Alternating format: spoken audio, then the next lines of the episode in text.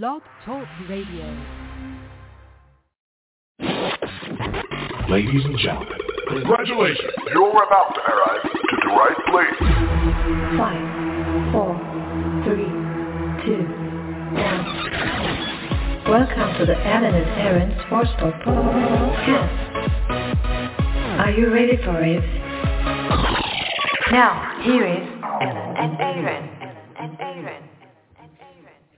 All right. Good evening. It is June 18th, 2021. Welcome to the Alan and Aaron Sports Talk podcast. We are live here tonight.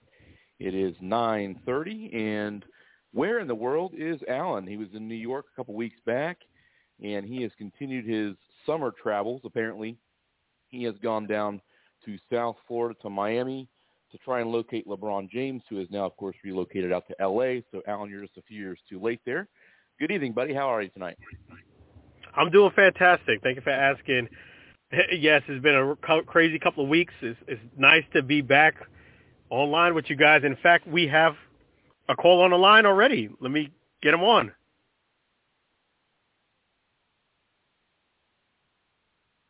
Are you there? Yeah, I'm here. All right, Lou. How you been? Lou in the oh, house. Oh, hey, Aaron. Hey, fellas. Yeah, I Hey. got some extra time tonight, so I came in now. Nice. Okay, right at the top of the show. So perfect. So, yes. um, yeah, Lou, tonight we've got a, a lot of stuff going on with uh, NBA playoffs, NHL playoffs. We can talk a little bit about LeBron James uh, if, complaining if about there's any injuries. indication of what, of what happened with the last two games prior, um, you know, Tuesday and Wednesday, I mean, there has been something. There's something wrong because how do you blow, you know, like you know, major big leads and have your opponents catch up? You know, Wednesday's game, you know, Philly against Atlanta, the monumental choke, and the Nets able to come back on Tuesday when they were down by 12 points going into the uh, fourth quarter. I mean, really, that was just a bizarre turn of events. Yeah, Absolutely, yeah. That's playoff basketball for you right there, though. Yeah.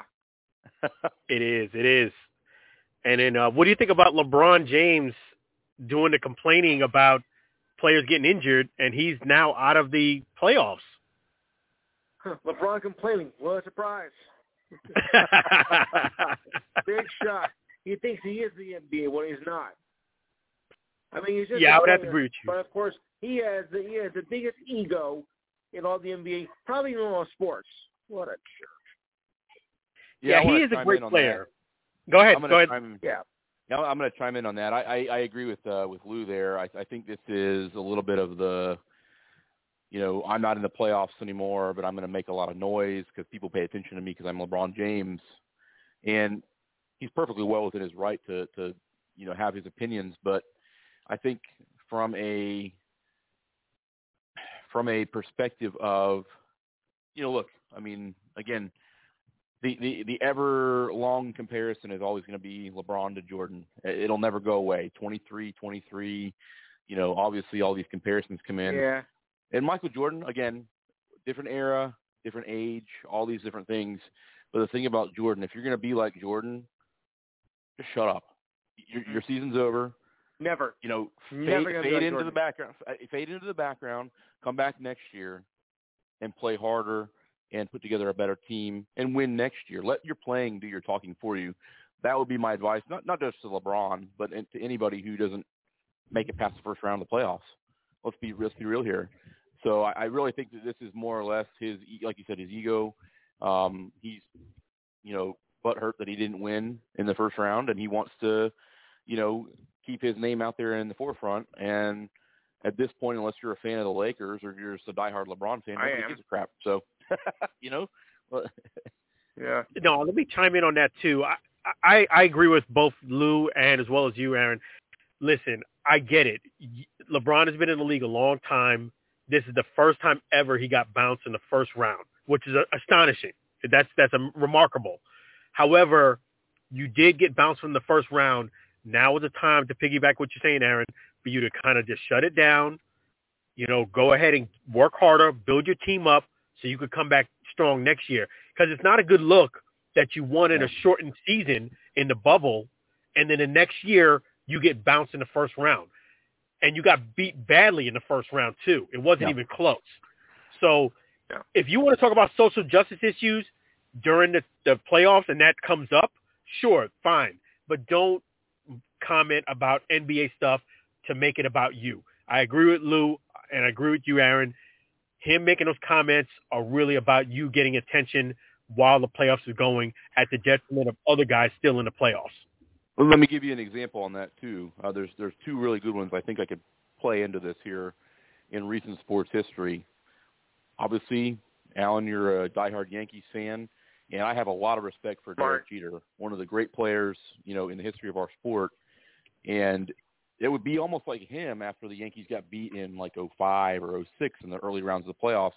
It'd be like Derek yeah. Jeter holding a press conference saying, "Well, you know, we're the Yankees, and I'm Derek Jeter, and we're the Yankees, and I'm Derek Jeter." No, you you you quietly fade off into the background, and then more recently, yeah, you, you look at Bill Belichick uh, with with the, with the Patriots. They didn't go to the playoffs this past year. They had a really bad season. And did Bill Belichick hold a press conference and say, "Ah, oh, boohoo me! I lost my quarterback, and I don't have a quarterback in my on my roster now." He, he didn't do that. So I think I think this is a a yeah. learning experience for LeBron James. Now, if, if if history tells me anything about him, his ego has gotten bigger as he's gotten older. So, do I think he's going to necessarily learn from this? Probably not. That seems to be his his way of yeah. handling things here lately. Um, maybe I'll be proven wrong. Who knows? But it, it it's one of those things where, man, just just you know, put that stuff on the back burner for right now. You know, after the playoffs are over, yeah. it's fine to talk about it. And you know what? Here's the reality you play for the Los Angeles Lakers, the most popular team in the NBA. Whether you were there already or not, they are one of the most popular teams in the sport. So you're going to have the opportunity to draw more talent, regroup and rebuild for the next year or two or however long it's going to be. You're going to be right back in a position to win again next year. Cut the crap and just go play. You know, let let the off season take care of itself. You have a full off season to you know, Alan kind of pointed this out here. You played in the bubble last year. Now you have a full off season to to catch your breath. You're older, so you need to. What is he? Thirty six or thirty seven now, or thirty? Yeah, thirty eight.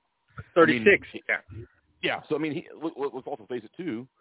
LeBron's career isn't getting any longer. He's closer to the end than he is the beginning. So so he needs yeah. that time off to be able to let his body rest. And you know, to me, it just seems like, man, you know what? You're not the big story in the NBA anymore. If you win no. the NBA title, you win the MV, MVP award. By all means, you're the story. But your team is out. You're out as a, as a player right now.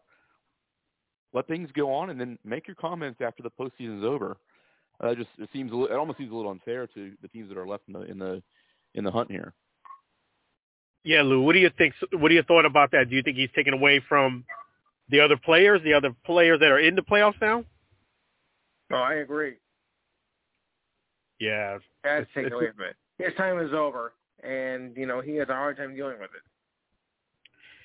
I agree. I agree. I mean, I, I think if he can play next year and be competitive and and make a deep run in the playoffs, consider that a, a, a blessing because he's not getting any younger.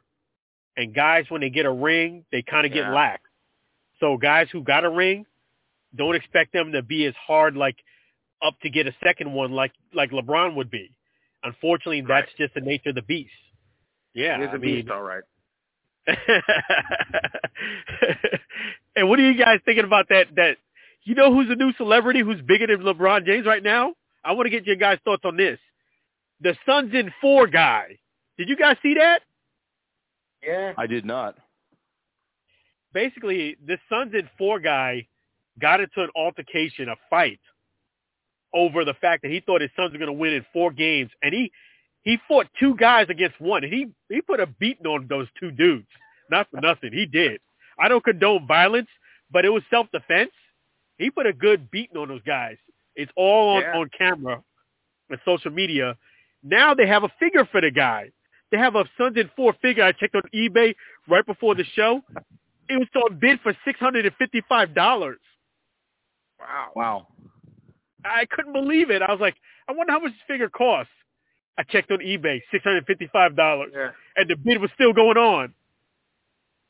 So basically, what you're saying is there's a guy out there who's a moron, and there's people out there who are going to be even dumber and spend money on an action figure. Action figure Wow. T-shirts. People. Are, that's Wow. how our society oh. is. yeah, They're he's, they're making a killer. T-shirts too. T-shirts too. You saw it, Lou. What did you What do you think about this? kudos to What do you think about this, Lou? money off of it. Yeah. Yeah. Making big money, not even like chump change. T-shirts. I mean, the guy's doing interviews now. Suns in Four guy. What are your thoughts Suns about the Four. Suns in Four guy, Lou? Uh, yeah, I, I didn't think it was going to happen. You know, Suns and four, but uh, they, they fooled, they fooled everything. What about the guy who uh, tackled a uh, fan fan from the opposing team, and you know he um because he was uh, because the fan was doing something, and and uh, Chris Paul, I believe, uh, uh, thanked him. yeah, it it's was. it's yeah. I don't condone that type of stuff where a guy gets No. His 15 minutes of fame plus money for Yeah. for getting into an altercation and, and, and maybe doing something you shouldn't have been doing. Like, okay, guys are going to disagree with you at a sports event, and yes, he was defending himself, but the in- incident should never escalated to that far. I will put him. No, you're right. It should have never escalated to that point of throwing bo- blows. Yes, you're allowed to defend yourself. Come on, man. You're going at a sporting event. You can be passionate and cut it to the point where you feel as if it's well, going to get the other guy an altercation. him, what do you expect him to do? Come on. Yeah, I mean, I see. Yes, I see fault on both sides. I I, I can see the guy join back at him, Yeah, I do too. and and you let it get to the point of somebody getting upset, and that's what happened. But Yeah. do you think uh you think the Nets gonna win? I do. I do. This is going to be a tough game, but I think the Nets are going to prevail in the end. Yeah, I agree with you. I, I do think uh, the Nets they do have Kevin Durant.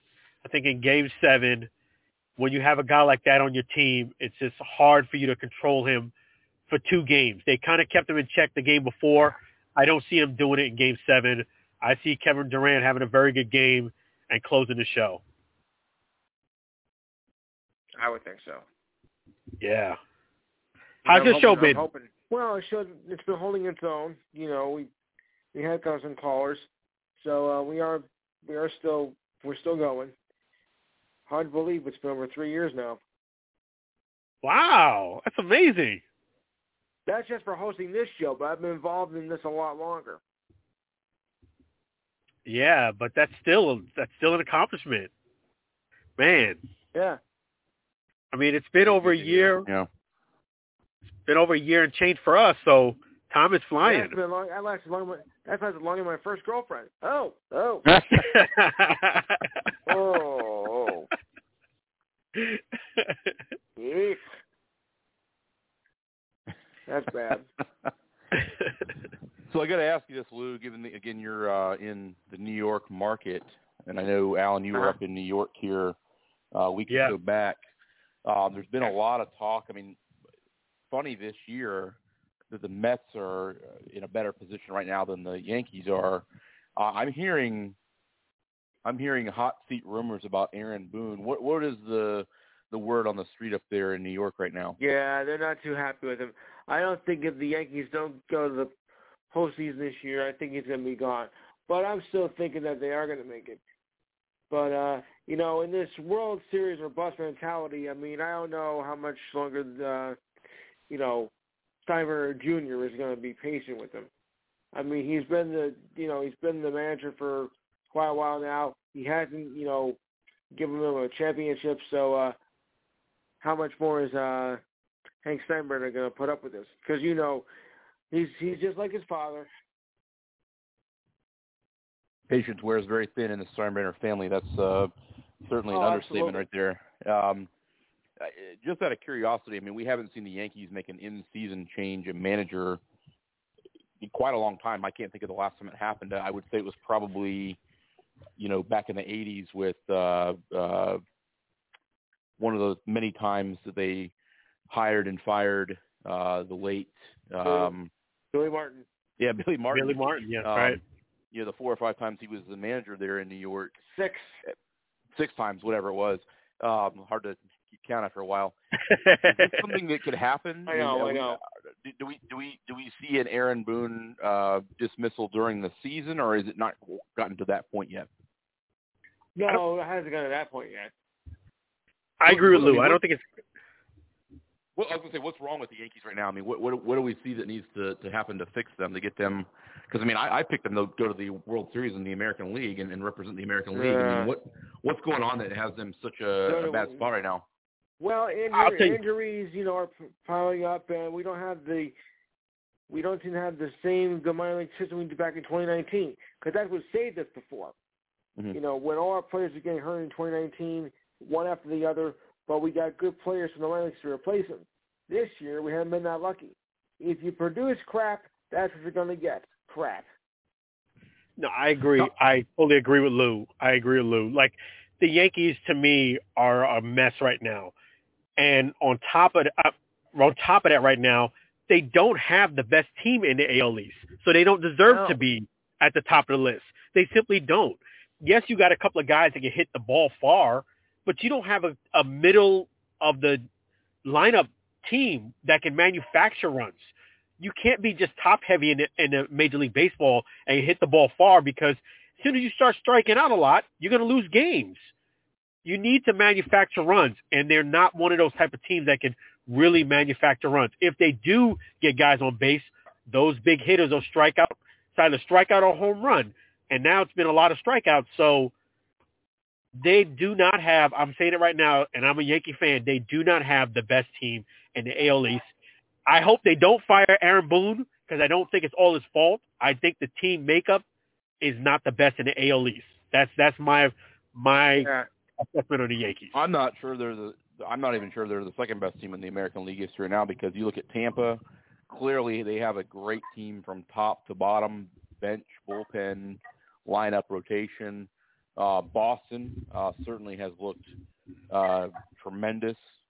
And uh, by the way, guys, I'll be in Boston next week to see the Red Sox and Yankees play next Friday, so I won't be on uh, next Friday night. Oh wow! I'll be oh, they're enjoying going that. up there. Um, but uh, uh, my thought is this: I think one of the biggest things that the Yankees are missing this year is a big guy they lost over the off season. That's Tanaka.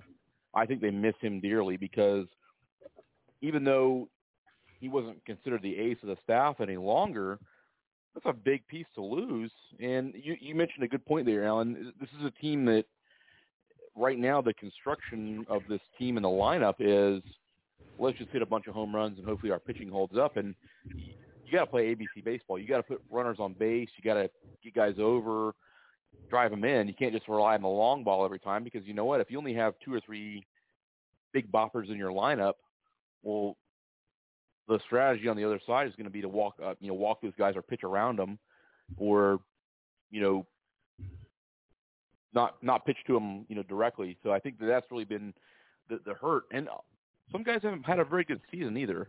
I mean, this is a point in the season where you know we're a little over a third, almost almost halfway point of the year. You can make a pretty strong evaluation right now of where every team is at, what every team needs. Now the Yankees have the luxury of a pretty deep pocketbook. If they need to go out and get some pieces, they have the money to do it, but not necessarily the prospects. That's going to be the concern, I would say. There is uh, kind of like you said before, uh, Lou. They don't have the deep farm system like they have had in the past. Right. No, they don't. They don't have the deep farm, and and when you don't have that, you can't just buy teams, and that's what the Yankees have been doing for years. You just can't buy teams. You got to manufacture runs. No, that's what I always said too.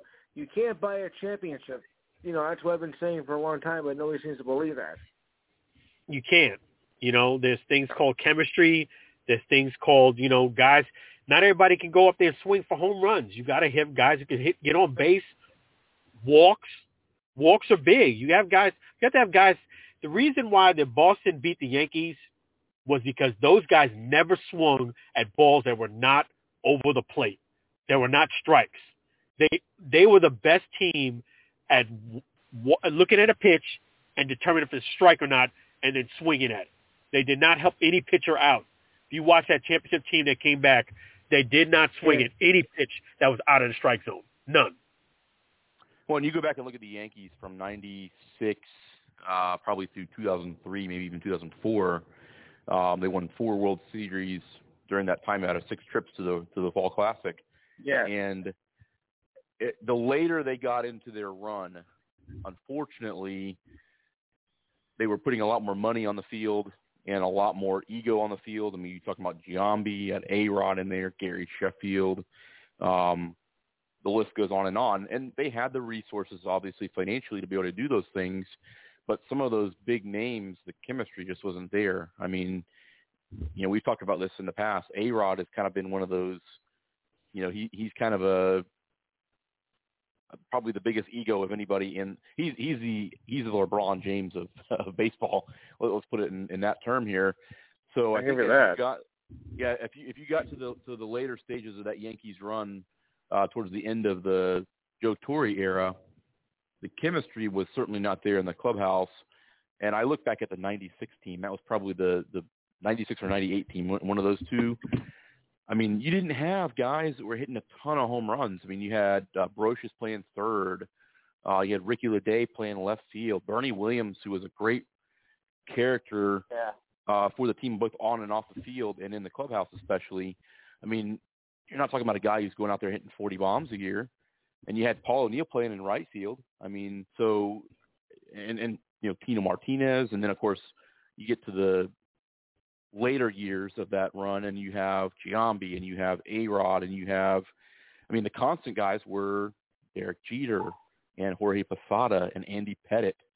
Um, I think what really hurt them is the fact that they spent so much money in kind of pigeonholing themselves into an area where they, you know, even the Yankees, it was kind of hard to get away from those things. And again, sometimes when you bring in guys, again, they have that bigger ego. It's going to be hard to to uh, to get around it. But the difference back then too um, was they had a deeper farm system. They were able to go out and bring in, you know, players they needed to get. They they were able to go out and bring in, you know, at the deadline, a David Justice or, um, you know, you know, back in the late '90s, it was Cecil Fielder. They brought in Darryl Strawberry.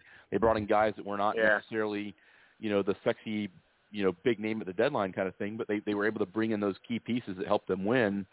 And I don't know if I can see them doing that right now because the problem in today's game, prospects are at an all-time high. I mean, we talk about how everything is in- inflated in cost right now. Prospects are worth a lot more today than they were 20, 25 years ago Yeah. because now if you're 32, 33, you're old. In baseball terms, that's an that you're you're walking around with a cane in baseball terms.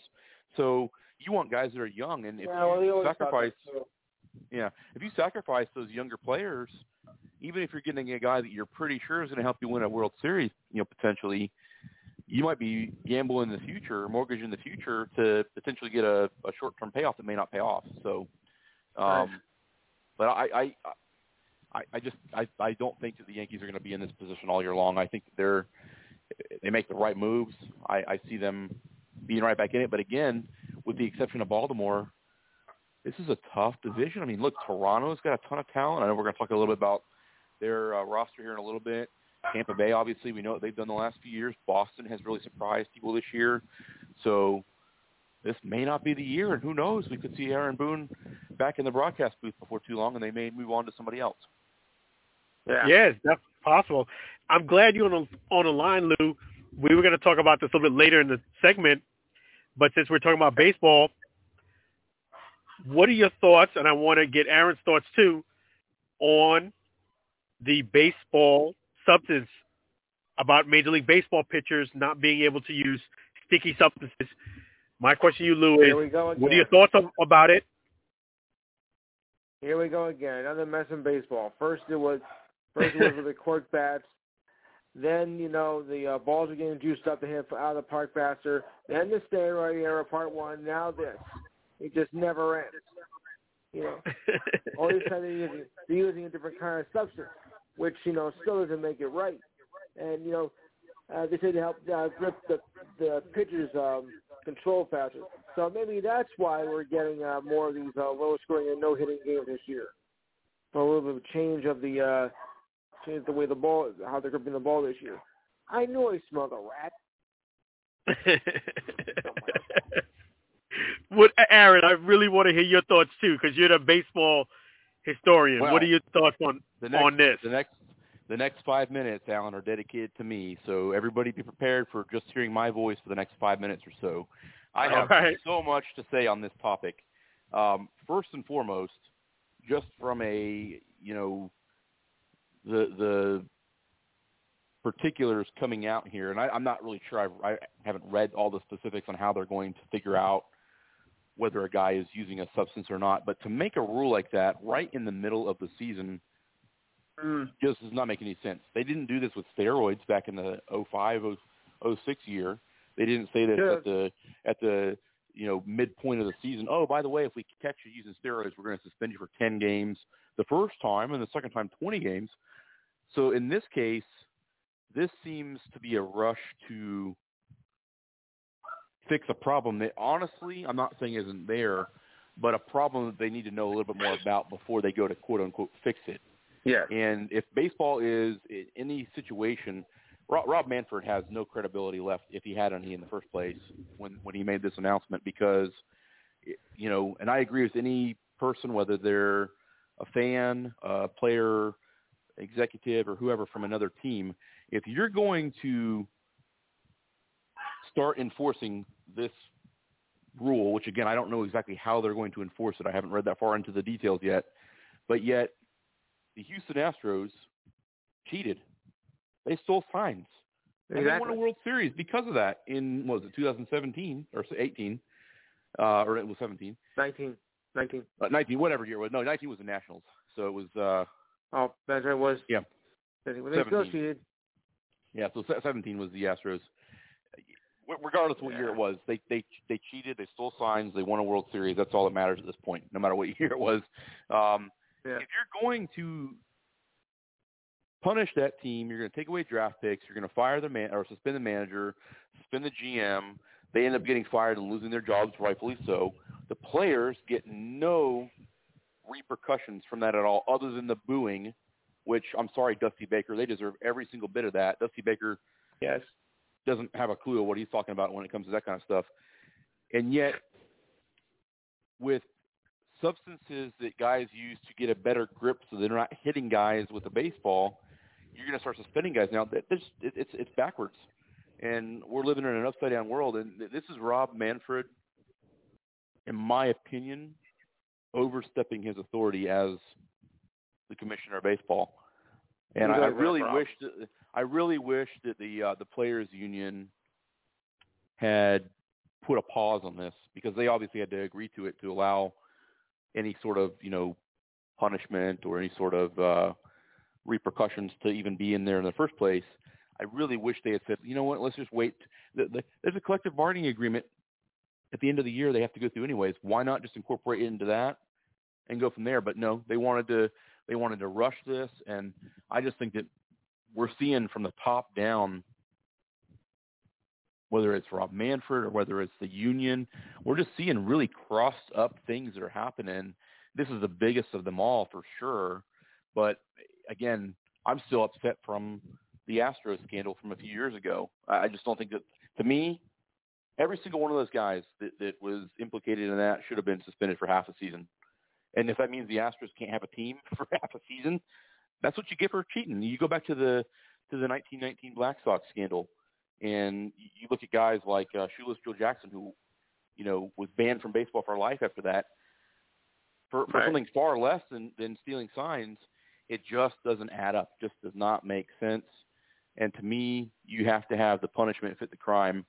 And in this in this situation, hitters hitters Bryce Harper is one of them, one of the biggest advocates who has said, "Look, I'd rather a guy have a little extra substance on his hand, on it, you know, when he's throwing on his fingers when he's throwing the ball, because God, I don't want him to hit me in the in the head. I don't want I don't want to get nailed in the in the neck. You know, I don't want to get hit in the face uh, because he No. doesn't have control, and so this helps them control the ball. So I get you can't have a you know you can't have a tub of Vaseline out there. You can't have a a nail file in your pocket. You, you can't pull a, a Joe Niekro out there. You know, I mean, you can't. Those those things you can't do. That's that's clearly crossing the line. You're not going to have a belt sander in your pocket and you No. know shave the ball down. But to have a substance on your hand, whether it's you know extra rosin or you know something that's not illegal overall, not something that's obviously putting you over the top, I have no problem with that. It really Okay. to me doesn't. Yeah. So my question to you is this: Is spider tack and sunscreen, in your eyes, cheating?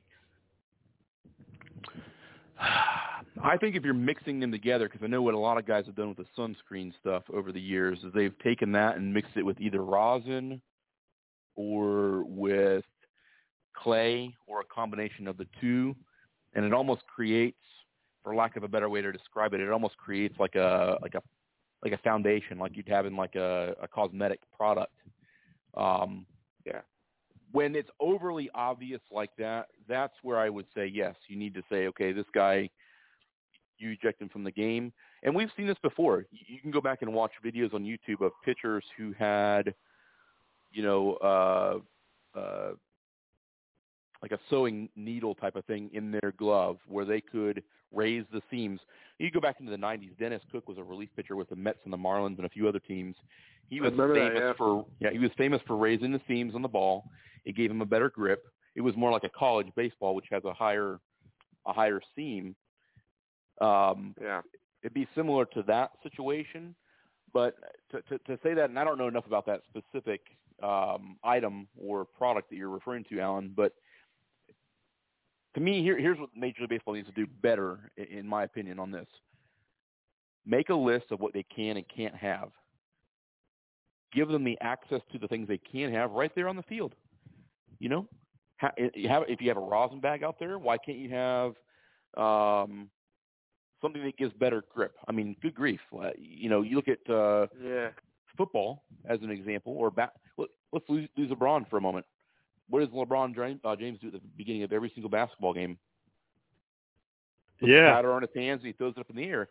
And and he blows it.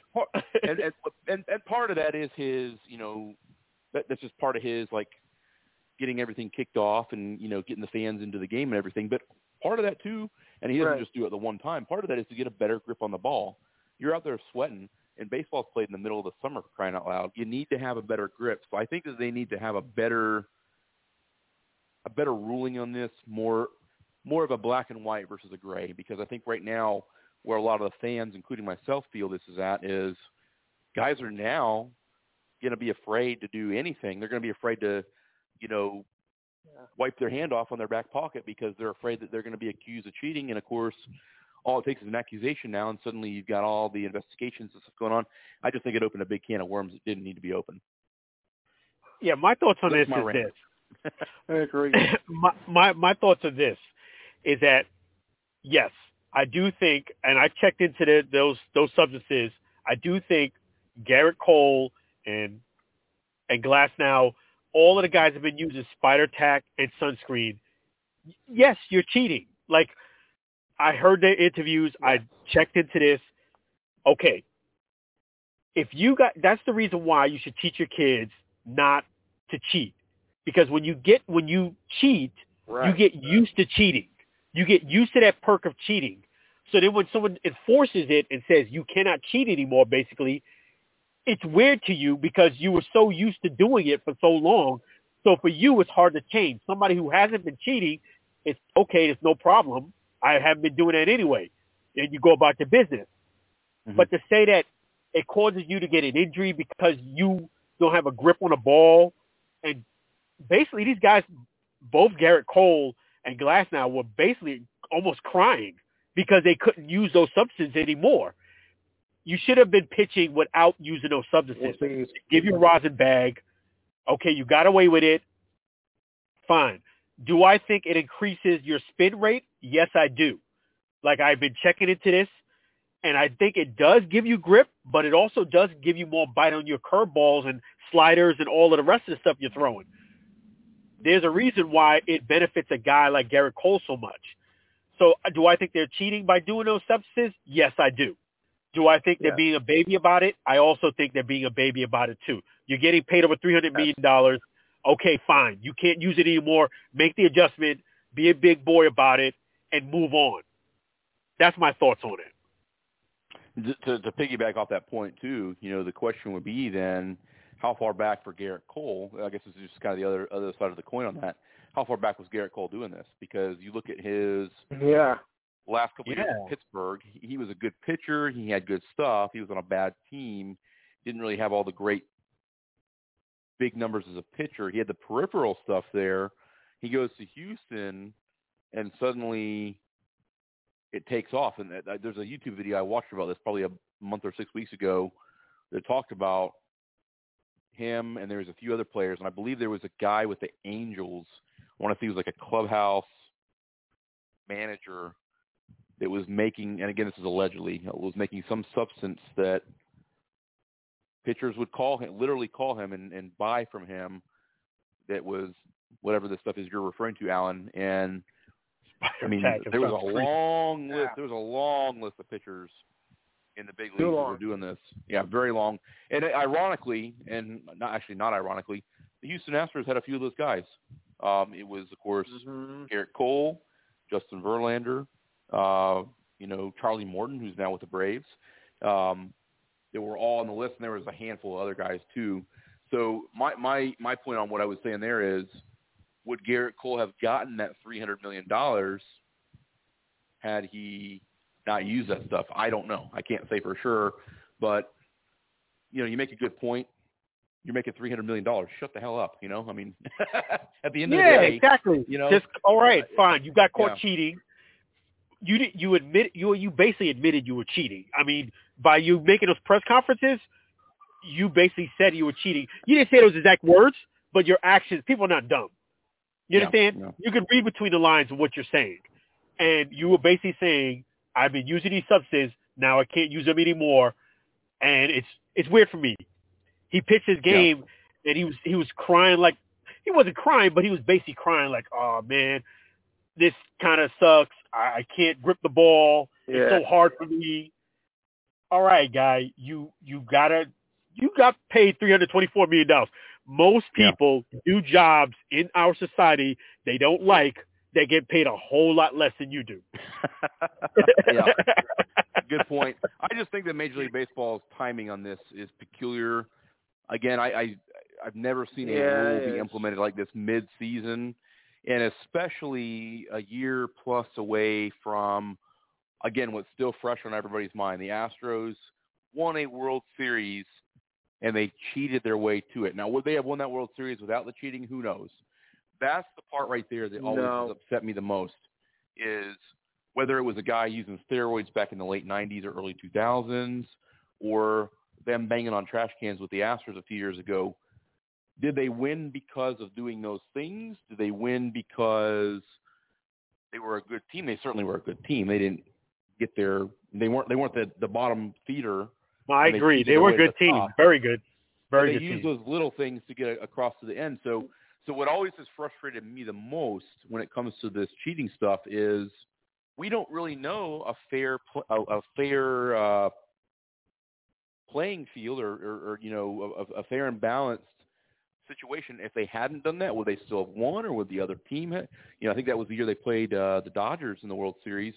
And you know, I'm not a Dodgers fan by any stretch of the imagination, but they certainly, Right. the Dodgers certainly deserved a, a better outcome than they got. And look, I'm one of the biggest, you know, opponents of the Yankees. I have a lot of respect for their organization because of what they've done in their history, but I really felt like the, the Yankees should have should have had a chance to win in, in 20 was it 2019, um, and the Yeah. Astros ended up winning that series as well. And I'm gonna go out on a limb and say they were probably still cheating then too. So, um, you know, here here's the thing. I, I can promise you this, guys. No matter what the outcome is of the next couple of years of the the sticky stuff that these guys are using on their hands, there's already some other cheating going on. You know, it's not stealing signs, it's not necessarily putting stuff on your fingers to to have a better grip when you pitch, but you you believe you got to believe this. If guys were cheating back in the 90s and you know even before that, it's still going to go on in some form or fashion. So,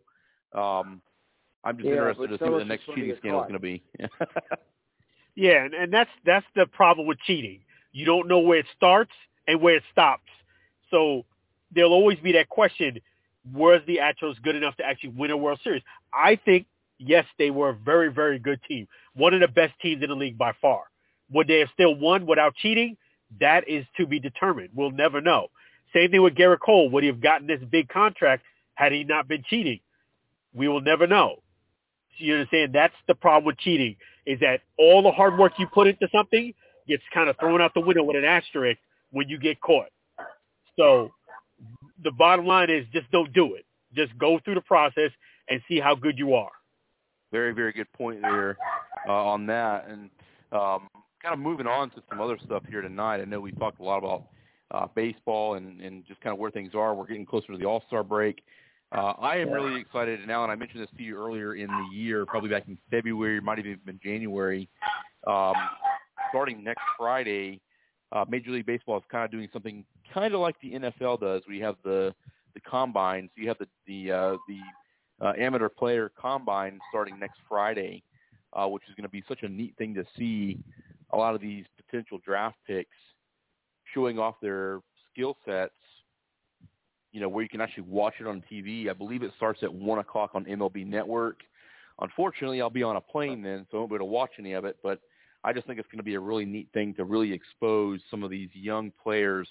Which, if you know me, um, probably my favorite thing in the game of baseball is seeing a player uh, go from being scouted to being drafted and signed to playing their first games in the minor leagues and developing all the way up to becoming, you know, potentially a superstar. So there's going to be a lot of neat stuff happening next week. And then I know you wanted to get into a little bit more of the NBA playoffs. Uh, Alan, where, where are your thoughts on where we are right now uh, with the um, the NBA finals coming up? Yeah, definitely it's different now that uh, LeBron is out, but and lost in the first round. But I, I do think the Nets are going to advance in the East, and I, I do think I know Charles Barkley doesn't like super teams where great mm-hmm. players join the team all all at once. But I do think the Nets, if they get past the series, which I do think they will, are going to be tough to beat in the East. So I, I definitely do think I have I have the Nets representing the East, and I have the Suns representing in the West. What are your thoughts, Lou? Well, I mean, I was still thinking of the Jazz are going to do, but I think we have to go with the Suns. And uh, depending on how the Sixers here tonight, well, I was going to take the Sixers. Well, it looks like now it might be uh, the Nets and the Suns. Yeah, I, I think those are the two two best teams, and uh, it's unfortunate with Chris Paul, but um, I, I think I think it's hard to beat KD, a team that KD is one of is Yeah. right now is the best player in the NBA, and it's just hard to beat him because he's got a chip on his shoulder, and that chip is that he feels as if people don't give him the respect he deserves because of him being Right. on joining joining Golden State. But he's actually a very outstanding player. What are your thoughts on on KD? And he is a phenomenal player. I mean, I, I don't think if it wasn't for the big three coming this year, I don't think the Nets would be, you know, as good as they are. I mean, it took them to get, you know, this far because I don't think anyone was really expecting them to do this well uh, this year. So we got to give credit on them. Absolutely, absolutely. We got to give them a lot of credit. They're doing well, and they're doing fantastic. So definitely the Nets got to give them credit for everything they're doing. Yes. But yeah. But Lou, I also wanted to make sure that the fans got a chance to talk to you on your show too. So tell them about it. All right, the Enhanced Sports Show, Saturdays, 5 to 7 p.m. Eastern Time. The number to call is 512-543-4662. That number again, 512-543-4662. You know we're going to be discussing the NFL and NBA, I mean the NHL and NBA playoffs. Uh, we got a few uh, notes from uh, the World College of Pro Football. Um, of course, also the U.S. Open uh, Golf Championships. uh, Euro soccer. I got some Olympic news. So it's going to be a very interesting show. And of course, um, being as this time of the year, it's also to dads and grads. And I want to wish you uh, fathers out there a very happy Father's Day on Sunday at that.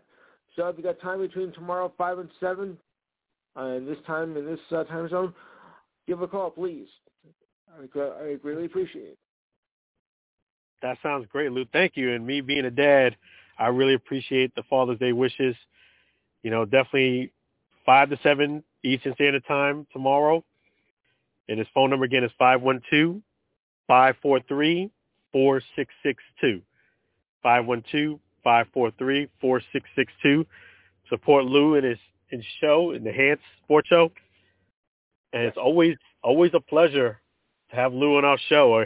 I missed you last week. I'm sorry I was in New York and we didn't we couldn't I tried to it pained me to not be able to do the show. It really did. But my travel I was traveling back from New York and it just got too chaotic. I Right. unfortunately had to cancel the show and I apologize about that. I missed you. Well, I couldn't uh, make it last week anyway. By the time I got off uh, other other duties, uh, was I think a little bit late anyway. So uh, really, no harm, no foul. All right. I appreciate right. that because I was really bummed about cancel So I I hate with a capital H to cancel our show for any reason. Yeah. So I appreciate you looking out for us though. Well, I'm glad you came back. I'm glad to be back. I really am. I'm glad to have you on the show and always appreciate you and Aaron. You guys are Just I don't know about July 3rd. That might be a uh, July 2nd. That might be a tough call.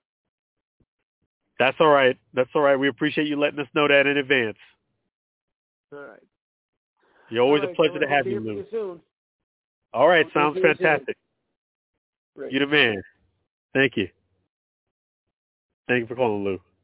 All right, so Sweet Lou back on the line with us here tonight. Uh, our uh, frequent caller and guest uh, here on the show. Definitely appreciate having him on. So uh, again, thank you to Lou for taking time out of his night to call in here to the Alan and Aaron Sports Talk Radio podcast. Moving right along here, um, you know, the NHL playoffs going on. Uh, question is, can the Lightning win against the Islanders? And I would say that's a definitive yes. I know this has been a back and forth uh, series. Uh, where do you think things are right now in that series there between those two two uh, organizations?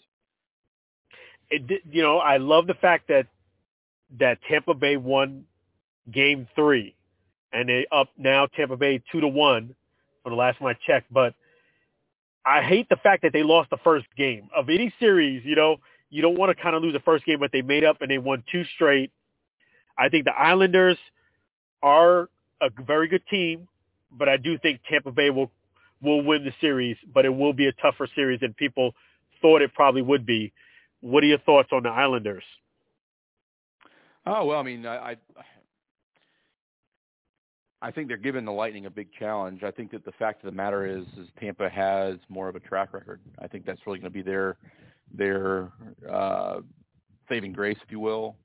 Yeah, it's bad that they lost the first game, but here's the thing: you know, first game of the series doesn't determine the winner. You got to win four games, and so the fact that Tampa's won the last two in a row, that certainly puts them in a driver's seat here. And let's face it, you know, they have the momentum really on their side right now. So I, I think that Tampa probably wins this in five, maybe in six games. We'll see how things go. But I, I do think Tampa's in the driver's seat. But I do think the Islanders are going to give them a, a, a run for their money, at least make it a challenge here in the next uh, two, potentially three games. So you got Tampa Bay winning a tough series. How about repeating and bringing home the they keeping the Stanley Cup? I should say keeping the Yeah. Stanley Cup in Tampa. Well, you know, Tampa's been a, a really great hockey team really for the last four, five, six years. I think going back to 15 or 16, um, they've been right there, right, right a contender. Um, obviously, they won the Stanley Cup this past year in a bizarre, you know, COVID-shortened, you know, picked up season. So it was kind of like the NBA where they paused for, you know, three or four months and then came back and had the playoffs, which lasted for what seemed like another eternity. Um, but for them, I think the, the important thing is is they're not letting, and I think hockey is one of the hardest sports to play. just with your moving so much and the physical agility you have to have to be able to play the sport, to be able to come back after winning, you know, late last year, right before the season kicked off again, and you know, have a chance to be right in the driver's seat again is certainly very remarkable. Because look, I don't care what sport it is.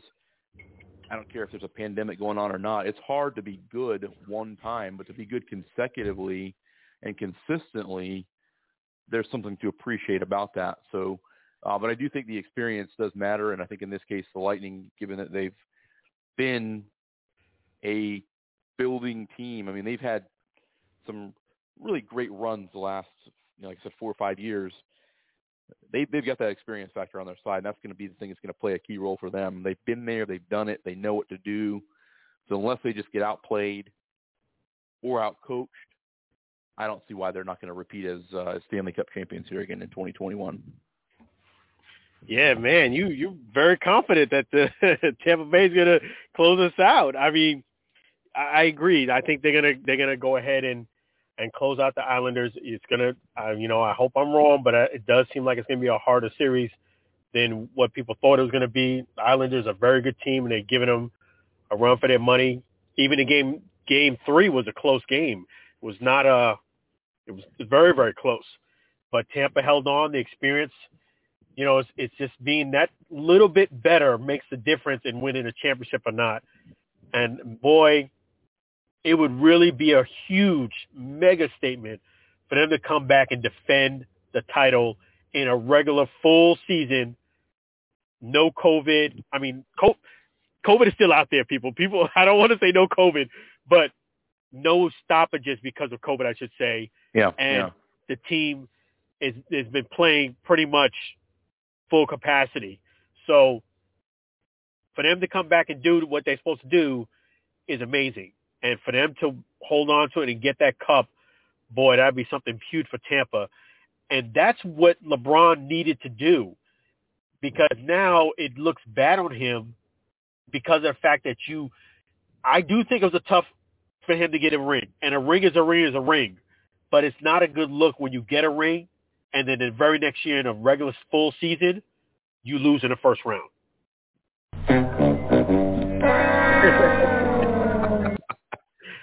oh, I'm sorry. Try again next year. Yeah. yeah. yeah. So I, I I think it's unfair that LeBron has that comparison with Jordan, but it's hard to compete against Jordan I I think LeBron's gonna be a great player when it's all said and done in his own right. But he, I don't know if he's gonna be able to surpass Jordan. I, I just find it, it's just, it's that's a tall task, and and losing the first round of the playoffs. I know LeBron's gonna be stronger and better next year, but I just think some of the side stuff, to to your point, hurts him and his legacy to to get to Jordan. Yeah, and, and again, I, I've I've made this point several times, whether it's on the air or just in conversation with other individuals who like to make those comparisons. I don't think there's any comparison in terms of their legacy, and it's not fair to do that anyways because we're talking about two guys who are playing in totally different eras. Uh, it'd be one thing if we were talking about Tom Brady versus Peyton Manning, guys who played in the same era, both won Super Bowl titles, and yeah, one won several more than the other did. But we're talking about two guys that I, I believe Jordan still was playing with the Wizards in LeBron's rookie year. I believe that was his last year with the Wizards, if I'm not mistaken. So these guys, and I don't know for sure, they may have never even played against each other on the NBA court before. I don't think they did. That's going back 18 years to when LeBron first came into the league. Um, my thought on it is – every single way you can compare the two players, there's not a, in my opinion at least, there's not a direct correlation to them as far as saying he's a carbon copy. If I'm being honest, and I'm not the biggest NBA analyst there is, I'm not as uh, you know proficient in basketball speak as I was when I was a lot younger. But if there was a player pair more to Michael Jordan that played after Jordan, I would say it was Kobe Bryant. I mean, Kobe Bryant's talent was right there. Kobe Bryant, you know, played his entire career in L.A. Yeah, Jordan played a couple years at the end with the Wizards, and, and that kind of it's still kind of silly to look back and see him in a different uniform than the Bulls. Um, but if you're talking about the talent level, Kobe Bryant was. I mean, I remember when he came out of high school, and they were talking about him as this next great thing, and he was exactly what he was expected to be. I think for LeBron, I think where he really can do himself a big favor, and I, I think he kind of is in quicksand right now. The more he seems to move and, and struggle around, the deeper he gets. Unfortunately, I think that what he could really do to help himself out, again, I said this at the top of the show, is just, you know, let your ego go. And whether you win another title or not in your career, you've won a title with three different franchises. You brought a, a championship to Cleveland, a, a city that needed one for a long time. Hasn't had one up until five years ago, six years ago. Hadn't had a championship in any sport in seventy some years. So, I, I think that you know, his legacy, it's going to look different than Jordan's did. Jordan did it for the most part with the same team, the same coach, um, had a lot of talent around him. Jordan didn't have to chase championships. He he brought the players to him that helped him win a championship, and he had a, a great coach in Phil Jackson. LeBron had to go get a championship somewhere else, and then he was able to bring that back to Cleveland for that couple of years he was back there, and then he went out and got it in L.A. So his legacy is going to look a lot different. He's going to have a good legacy. Don't get me wrong, but again, it's like me comparing Joe Montana, who won four Super Bowls, to Terry Bradshaw, who won four Super Bowls. They both played for great teams. They didn't lose the Super Bowl in those years they were there, but Joe Montana and Terry Bradshaw aren't the same quarterback. I would argue that Joe Montana was a lot better player than Terry Bradshaw. Bradshaw was probably benefited by the great Steeler defense of the 70s. So it's it's really hard to compare two different eras of base uh, of, of any sport for that matter, but basketball. It's just so hard to do, and, and personalities are different. LeBron is a much bigger guy than Michael Jordan. Um, probably to some degree more athletic let's not forget that Michael Jordan, you know, was cut in high school when he was a freshman, and you know he used that to his advantage as a way to motivate himself to be better, and end up going to North Carolina. And of course, he gets picked third in the draft what was 82, and you know, obviously the rest is history. So, um, it, all I'm really saying here is it's hard to make a comparison between those two guys. I get why people do it, but I just wish the people who would do it had seen Michael Jordan play in his prime because I don't think they did. I really don't. I think it's really hard to to to you see somebody who's 20 years old and they're saying, "Oh, LeBron's a much better player than Jordan." I guarantee that person never saw Jordan play a day in their life. Guarantee it. Yeah, you're absolutely right. And and and to your point, you made some great points. Listen, LeBron James is a great, great basketball. He is on is when his career is over, he will be on that Mount Rushmore.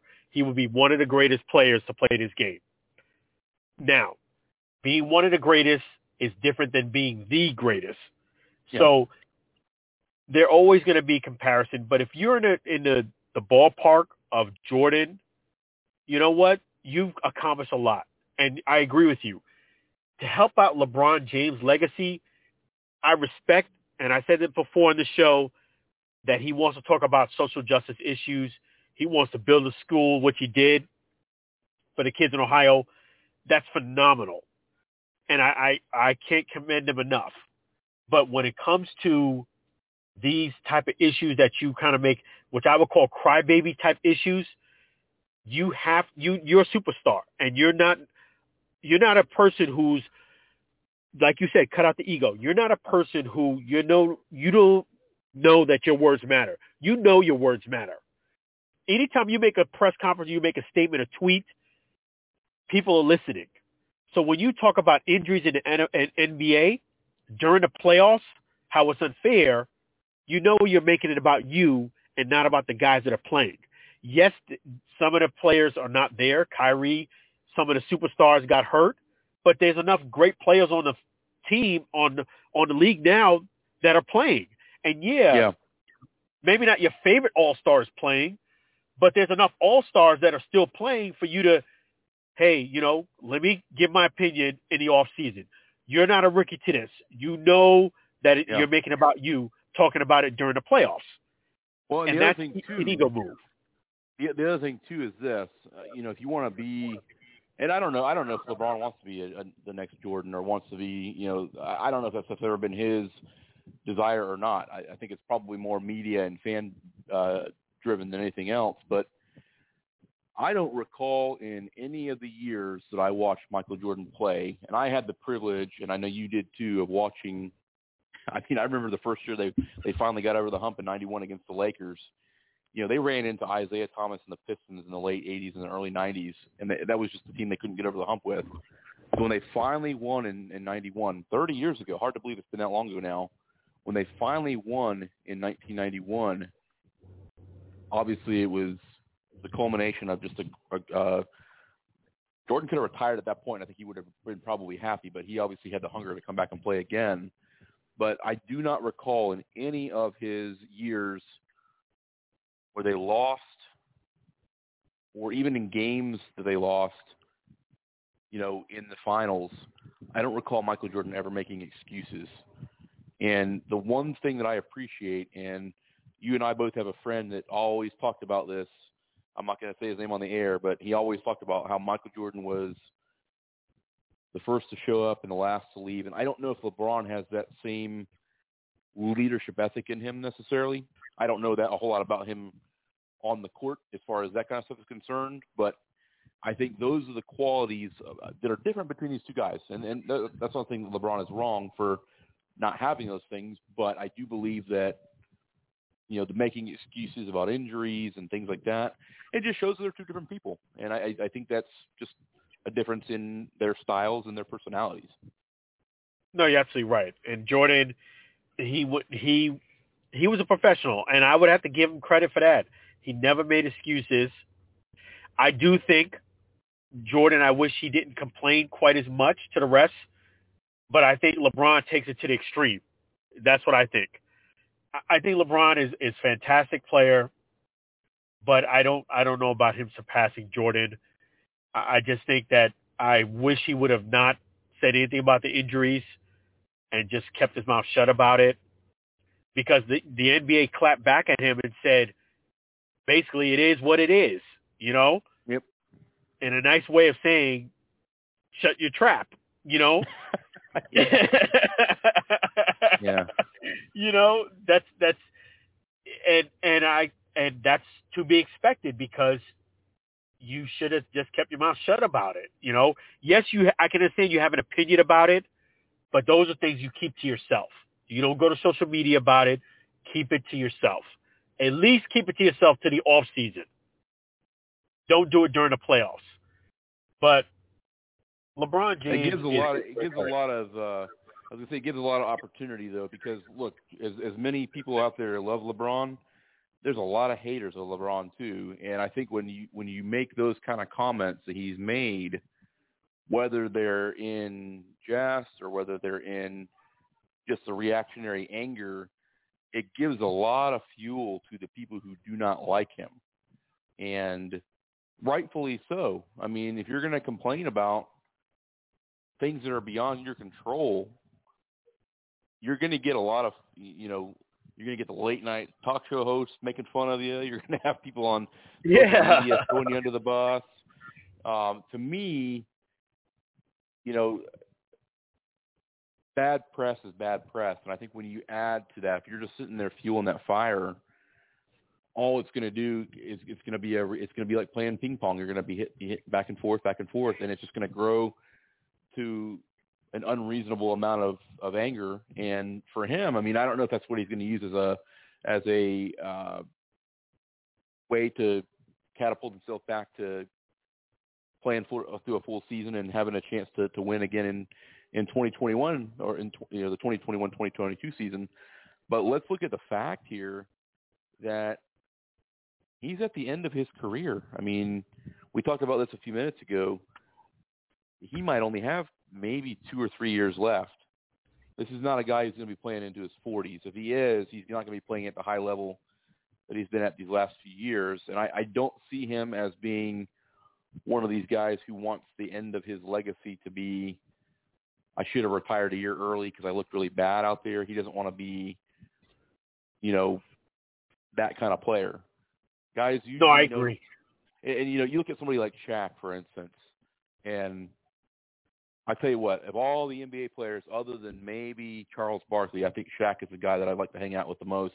I just find him such an interesting person. But um, yeah, you know, you, you think about you get to late your, your late thirties, and your body starts to give you signs and, and tell you things if you're paying attention.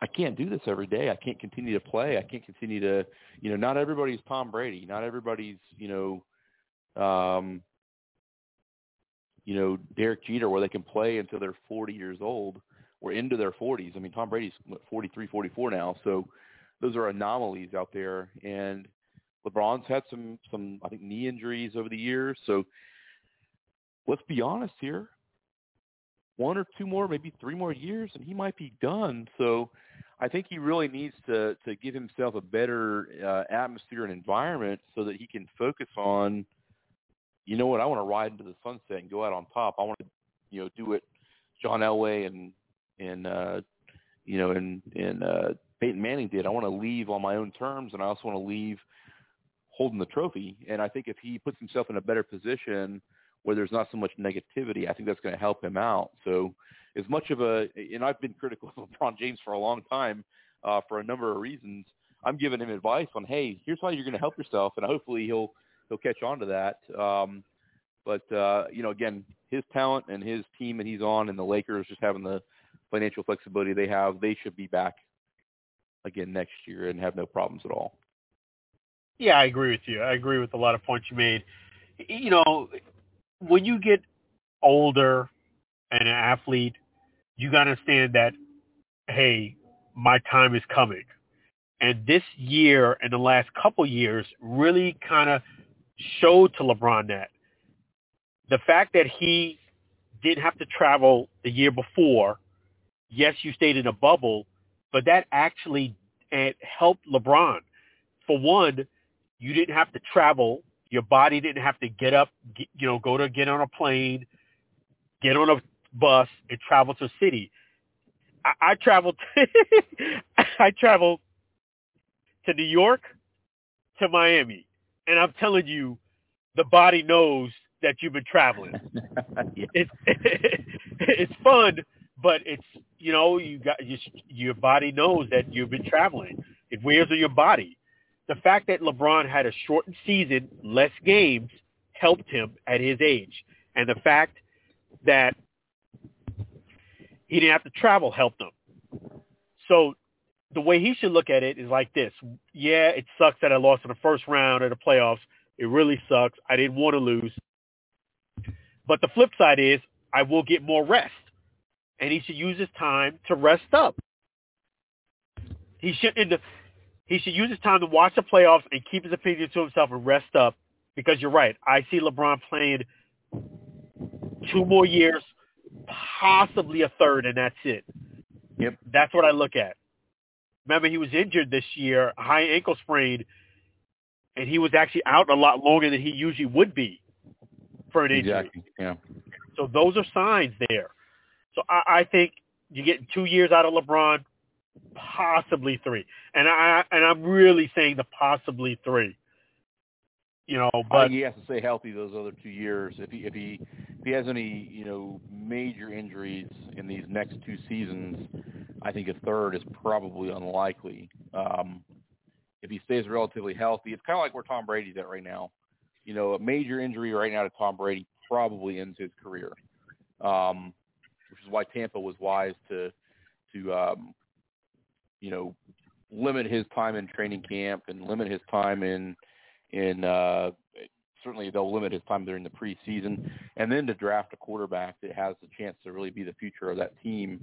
So it's kind of that same principle. I think uh, another high ankle sprain or you know knee injury to LeBron probably is going to be the, uh, the the end for him, unfortunately, um, because it's going to be harder for his body to recover. You know, if he's that much older than he was a few years ago. So, um, but no, I wish him the best of luck. I, I think he's, you know, as much as I'm critical of him, he's a fantastic player. There's no question about his talent level, and again, guys want to play with guys that are excellent like that. I mean, look, that's the thing I would would definitely compare him to with Jordan. You look at Jordan, especially in that second three-peat. You know, they brought in Dennis Rodman, um, you know, Toni Kukoc. I mean, look at all the players that were there in that second three-peat that the Bulls did, and that was part of the reason is they knew. Uh, look, let's be honest here. If Michael Jordan hadn't come out of retirement that first time, the three-peat the second time doesn't happen first and foremost. And a lot of those players who came through Chicago in that second three-peat never would have played for the Bulls. So it's kind of that same thing. And I know that the money and the the league structure is a lot different in today's game than it was 25 years ago. But if there is a comparison between Jordan and LeBron, it's that guys want to play with guys who win. And if you're on a team that has LeBron James on it, you have a chance to win just in that alone. Absolutely. So I, I that's, think, that's you know, and look at the players that, you know, over the years, Jordan great teammates. You had uh, Scottie Pippen, obviously, that entire run. Um, you go back to the early days of Horace Grant, B.J. Armstrong, uh, John Paxson, um, and then you look at where LeBron was. You know, he didn't have a whole lot around him the first to go around in Cleveland. It was kind of a mix of guys, and then he went down to Miami with uh, with Dwyane Wade. They rode the win down there. He comes back Cleveland. They're a much better and stronger team, and then he of course goes out to to Los Angeles. Um, and obviously, he's had a lot of great players around him too. But he is the you know he is the main show, just like Jordan was the main show in Chicago. And again, if there's a comparison, it's that LeBron and Jordan were kind of the glue or the main attraction holding everything together. Yeah, you're absolutely right. I mean, that's the great thing about LeBron. And LeBron is, if LeBron's listening, I know that Aaron's been critical and I've been critical too. But you know what? On a positive note, a lot of players want to play with LeBron James. He's a phenomenal basketball player. He's going to be, and he, in my my eyes, he's already on that Mount Rushmore of one of the five greatest players. He's going to have a different legacy than LeBron, than uh, Jordan, but it will be a fantastic legacy. I commend him on his social justice that he speaks out on. He's really trying to make a difference in a positive way. And whether you love him or loathe him, you got to respect the guy who's using his platform in a in a positive way, not you know the complaining. I don't like I don't I don't go for excuses and I don't go for complaining. So those things, I, you know, I wish he would hold those back. But the social justice issues, I commend him. The school that he built is phenomenal. And if LeBron James wants to talk about anything on this show, the Alan and Aaron Sports Talk Radio Show, we're more than willing to to have more as a guest on our show. Absolutely. Uh, we're open anytime here. So. and uh, one guy that you want to add tonight? Oh yeah, there's a couple things. Um, with golf, I did want to mention that uh, kind of like LeBron James, Bryson DeChambeau, he gets a lot of haters. Uh, he's not doing too well in the U.S. Open, you know, but he won the U.S. Open last year. He was last year's champ. This year he's struggling. Golf is one of those type of events that is just like basketball. You can you you're a great player, but doesn't mean you're going to be shooting lights out every game. Same thing in golf. You can have a bad game of golf, and I just I just don't get why people hate on Bryson so much, just because he can drive a ball so far. It, that's one bad thing about golf is that so many people could play it, and I think it gets it gets into a ego competition where okay, this guy could drive better than me, he can hit a ball further than me, so I'm gonna hate on him for no other reason than that because he could play golf better than me. There's a lot of ego that I've noticed involved in golf, And I just want to give Bryson DeChambeau some, you know, some positive vibes that, you know what, keep your head up. He did look very frustrated. I watched the, the watched him yesterday in in the PGA Championship, the U.S. Open. He looked very, very, extremely frustrated. I just want to tell Bryson, you know what? Keep your head up. Keep doing what you're doing. Don't let the haters get to you. You won. You won the U.S. Open before. It might be a stretch for you to win it this this year because you know with you being so far back. But do your best these last next few days and make the most of it. Don't don't worry about the haters. Yeah. No, you Yeah, gotta don't worry ignore about all that extra. You got to ignore all that extra, you know, stuff. I mean, honestly, I think as an athlete, I, I guarantee you this: if you talk to, you know, top players in any sport, whether that's somebody who's been in the league for five or ten years or longer, they're going to tell you, unless it's a guy they know is going to talk good about them, they're not going to listen to any of the outside stuff. They're going to ignore that stuff completely because that's just going to just drag you down. So whether you're playing golf, basketball, baseball, football, hockey, whatever, those are the things you have to kind of ignore in order to honestly just keep a clean head and keep a keep a clean perspective because once you once you succumb to the media and you know trying to correct them if you feel like they're wrong or trying to interject you're you can also lose fans at the same time. So i think those are all things that are certainly very very important. And i you know obviously we know a lot of guys that had some some uh bouts with the uh, media over the years. Barry bonds is a good example of that. Um you know he didn't have a very good relationship with the media. There's been other guys uh, in that realm as well. Bobby knight with uh uh indiana pacers uh indiana hoosiers rather in basketball uh college. You know he always had his uh you know quirky things he would yell to the reporters after the game. So i think it really comes down to finding a happy medium. And i think uh, again especially with today's um social media and everybody has the opportunity to make a comment you just have to block all that stuff out because otherwise it's really going to it's probably going to impact your game more than anything else would Exactly. And um, you know, Bryson, uh, you know, just keep your head up. Another thing is, you know, with that drama with Brooks, just I would say dial that thing down. You don't need extra drama. You having a spat with someone else. That doesn't help you on the golf course. So just ignore it. Don't need to fuel that anymore. Keep doing what you're doing. Keep working hard. Keep keep working hard at your short game and you're gonna you're gonna win some more championships. Believe me and you. We would love to have Bryson DeChambeau on our show too. Outstanding golfer, and I just think he gets a bad rep because he could drive the ball so far. I would love to see a 340, 50 foot drive myself in person just to see how that looks. You know what I'm saying? Yeah. I would, I would love to see that. That's one thing I would love to see and see how that looks in person. A shot that goes that far. yeah That's unreal. Yeah.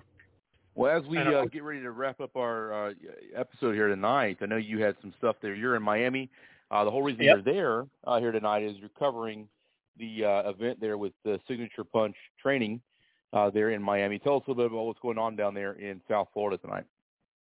Yeah, it's it's been a outstanding so far. I've been here Thursday, Thursday and Friday. been outstanding. Signature Punch Training Center, having a fight. I was here for the media press conference, which was amazing. Uh, there was a lot of things that happened.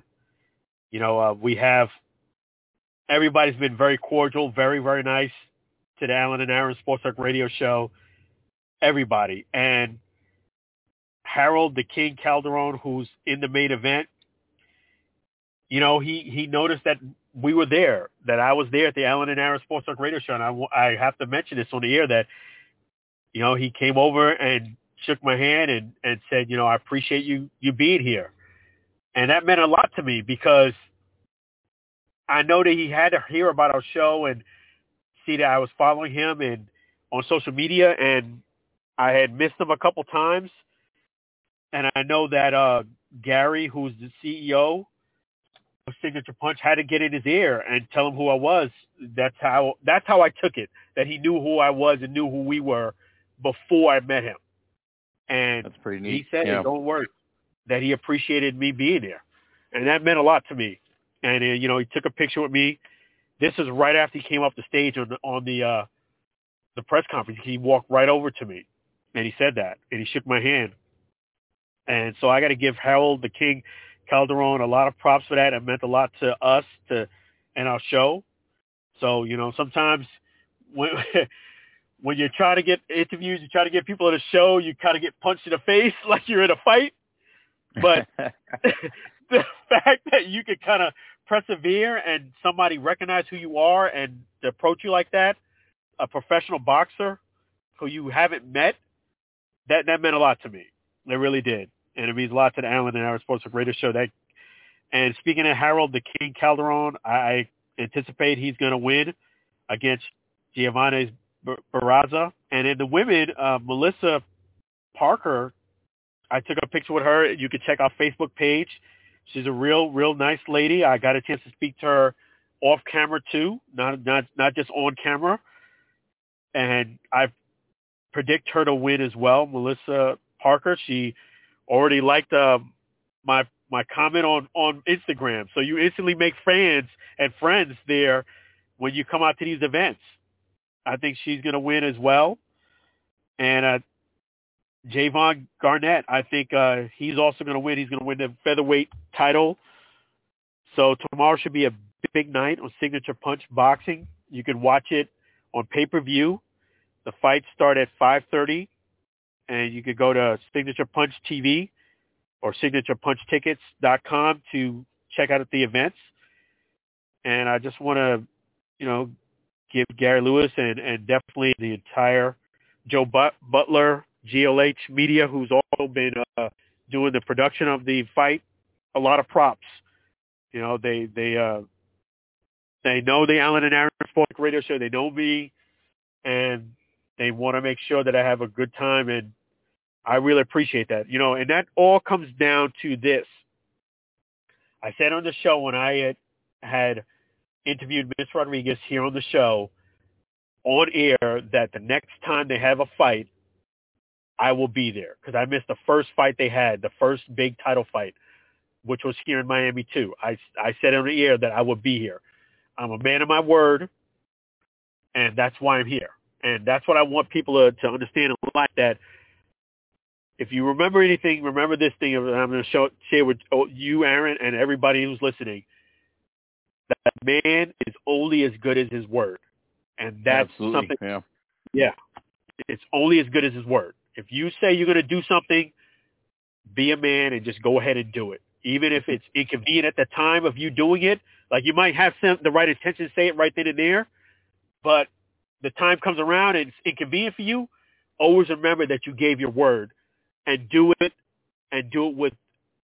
Try to make the best of it, and you'll be surprised that people will appreciate it. And that's one of the big lessons that I'm learning from this weekend. That by me keeping my word, Harold Calderon uh, recognized me and approached me, and he, and he said, you know, I appreciate you being here.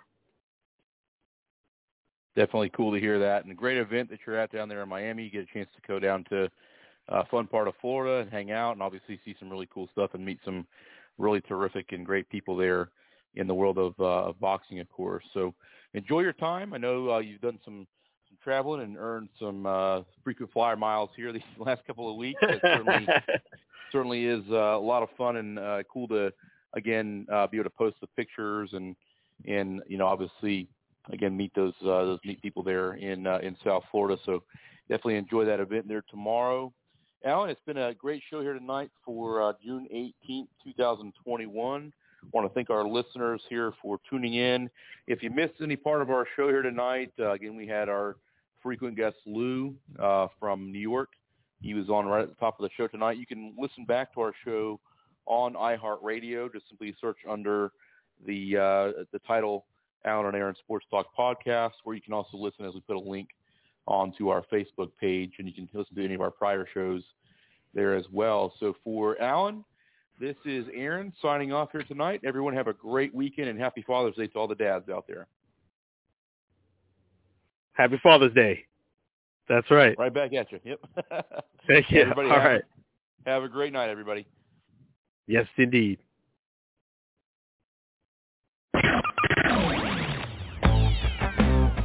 Thank you for listening to the Evan and Aaron Sports Talk podcast.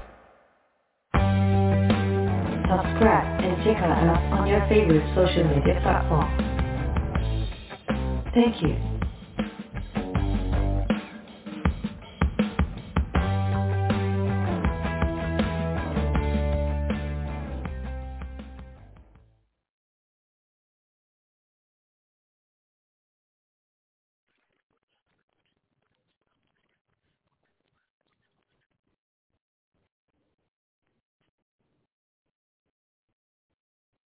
With Lucky Land Slots, you can get lucky just about anywhere. Dearly beloved, we are gathered here today to... Has anyone seen the bride and groom?